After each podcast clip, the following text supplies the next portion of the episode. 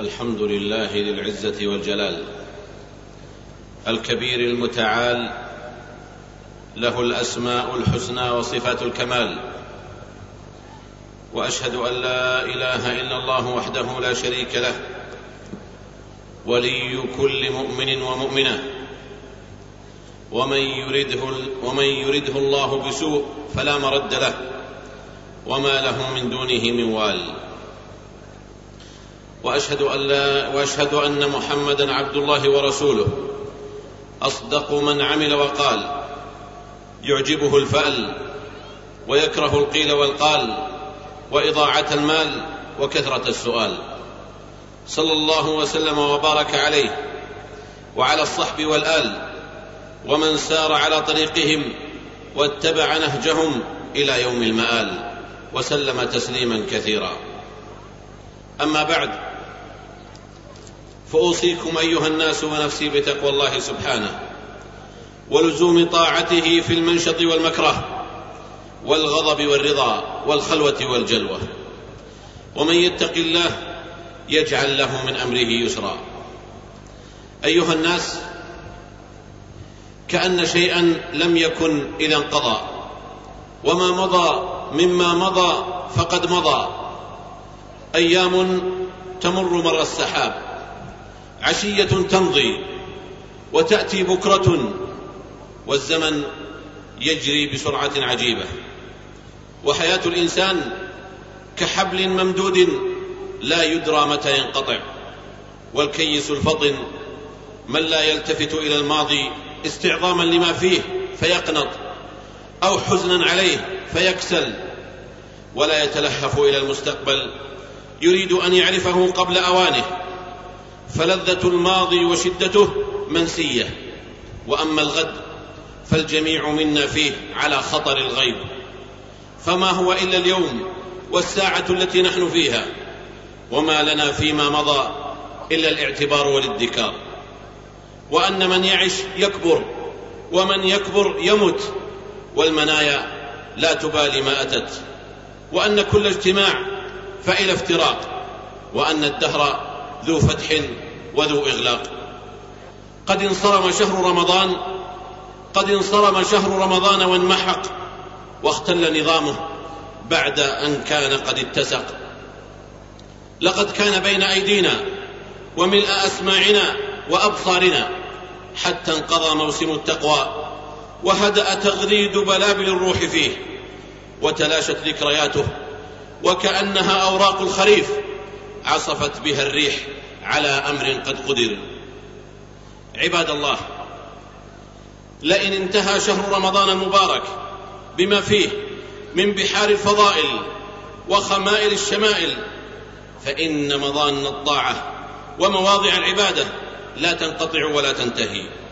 ومن كان يعبد الله في رمضان فإن الله حي لا يموت وهو رب الشهور كلها. ومن كان يعبد رمضان فإن رمضان قد ولى وانصرم. ولذا كان من المؤسف لكل تقي نقي أن يرى مظاهر الكسل والفتور والتراجع عن الطاعة والتزامها والشعور بها ظاهرة لكل ذي بصيرة بعد انسلاخ الشهر المبارك. وكأن الدين كله محصور في رمضان فحسب. نعم لشهر رمضان لشهر رمضان المبارك ميزة جلة على بقية الشهور وله خصوص في العبادة لا يوجد في غيره من الشهور غير أن بقية الشهور والأيام فيها من أصول الطاعة المشروعة في رمضان كما هي الحال في رمضان فالصدقة وقيام الليل والصوم وتلاوة القرآن قد حض عليها الخالق الكريم في غير رمضان أيضا. ولذا صح عن النبي صلى الله عليه وسلم أنه كان جوادا طيلة حياته غير أن جوده يزداد في رمضان. ولئن كان في شهر رمضان ليلة القدر التي من قامها إيمانا واحتسابا غفر له ما تقدم من ذنبه فإن في بقية السنة أعمالا تماثل هذا العمل أو تفوقه. فقد روى الشيخان في صحيحيهما أن النبي صلى الله عليه وسلم قال من قال سبحان الله وبحمده في يوم مئة مرة حطت خطاياه وإن كانت مثل زبد البحر.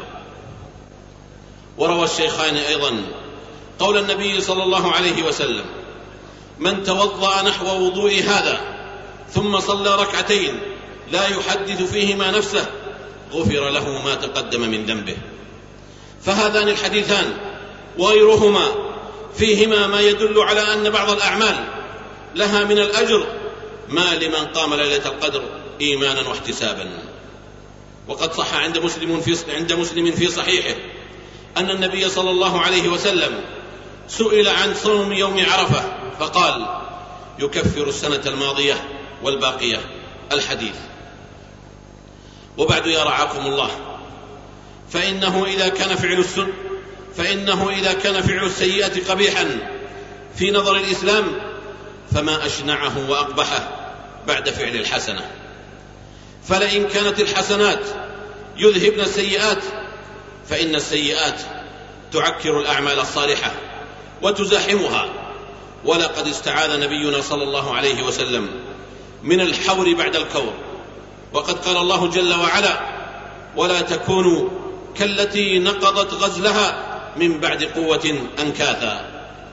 ولذا عباد الله فإن من وقع في التقصير بعد التمام أو تمكنت منه الذنوب بعد الإقلاع عنها لهو ممن باعد نفسه عن الفوز بالطاعة.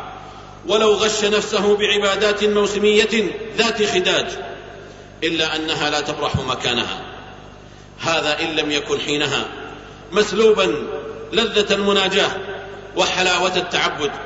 خلافا لرجال مؤمنين ونساء مؤمنات من عباد رب الشهور كلها بواطنهم كظواهرهم شوالهم كرمضانهم إذ لا منتهى للعبادة والتقرب إلى الله عندهم إلا بالموت كما قال تعالى واعبد ربك حتى يأتيك اليقين لقد سمعت الآن أيها المسلم لقد سمعت الآن أيها المسلم وعرفت ولقد أحسن من انتهى إلى ما سمع وعرف. ولقد ذقت شيئا من طعم العبادة في رمضان فلا تعكرن هذا الطعم بما يشينه. وعليك بالدوام وإن قل فليست العبرة بالكم وإنما هي بالكيف. فقد قال سبحانه ليبلوكم أيكم أحسن عملا ولم يقل أكثر عملا. فإن المداومة على القليل تحرس بإذن الله من الفترة بعد الشرة. فلقد قال رسول الله صلى الله عليه وسلم يا أيها الناس خذوا من الأعمال ما تطيقون فإن الله لا يمل حتى تملوا. وإن أحب الأعمال إلى الله ما دام وإن قل. رواه البخاري ومسلم. قد قلت ما قلت إن صوابا فمن الله وإن خطأ فمن نفسي والشيطان وأستغفر الله إنه كان غفارا. الحمد لله وحده. والصلاة والسلام على من لا نبي بعده وبعد. فإن أصدق الحديث كلام الله وخير الهدي هدي محمد صلى الله عليه وسلم وشر الأمور محدثاتها وكل محدثة بدعة وكل بدعة ضلالة. ثم اعلموا رحمكم الله أن نبيكم صلى الله عليه وسلم قد شرع لكم صيام الست من شوال وجعل ذلك من متابعة الإحسان بالإحسان. فلقد قال صلى الله عليه وسلم من صام رمضان وأتبعه بست من شوال كان كصيام الدهر كله. رواه مسلم. ووجه كون صيام الست بعد رمضان كصيام الدهر هو أن الله جل وعلا جعل الحسنة بعشر أمثالها. فصيام رمضان يضاعف بعشرة شهور وصيام الست بستين يوما. وهو حاصل ضرب ستين في عشرة فصار المجموع اثني عشر شهرا عدة السنة الكاملة. والأفضل في هذه الست أن تكون بعد العيد مباشرة متتالية ولا بأس بالتفريق أو التأخير إلى آخر الشهر. وصيامها سنة وليس واجبا. ومن كان مواظبا عليها في كل عام فمرض أو سافر في العام الآخر فلم يصمها بسبب السفر أو المرض كتبت له فضلا من الله ومنة لقول النبي صلى الله عليه وسلم إذا مرض العبد أو سافر كتب له ما كان يعمل مقيما صحيحا. رواه البخاري. كما أنه يجب تقديم القضاء على صيام الست ولا وجه لمن أجاز التأخير بحجة أن عائشة رضي الله عنها كانت تؤخر القضاء إلى شعبان لأجل النبي صلى الله عليه وسلم. وقالوا إن عائشة رضي الله عنها لا يتصور منها ترك هذه الفضيلة. فيقال كيف إذا تركت القضاء وهو الأوجب لأجل حاجة النبي صلى الله عليه وسلم. ثم هي تأتي بالنفل وحاجة النبي صلى الله عليه وسلم لا زالت قائمة. ثم إن من لم يكمل القضاء لا يصدق عليه أنه صام رمضان. بدليل أن من صام يوما من رمضان ثم أفطر بقية الشهر لعذر ثم زال عنه العذر في شوال فلا يعقل أن يقال ابدأ بست من شوال قبل فواتها ثم تأتي بالقضاء بعد ذلك فإن هذا من التكلف فيما لا ينبغي.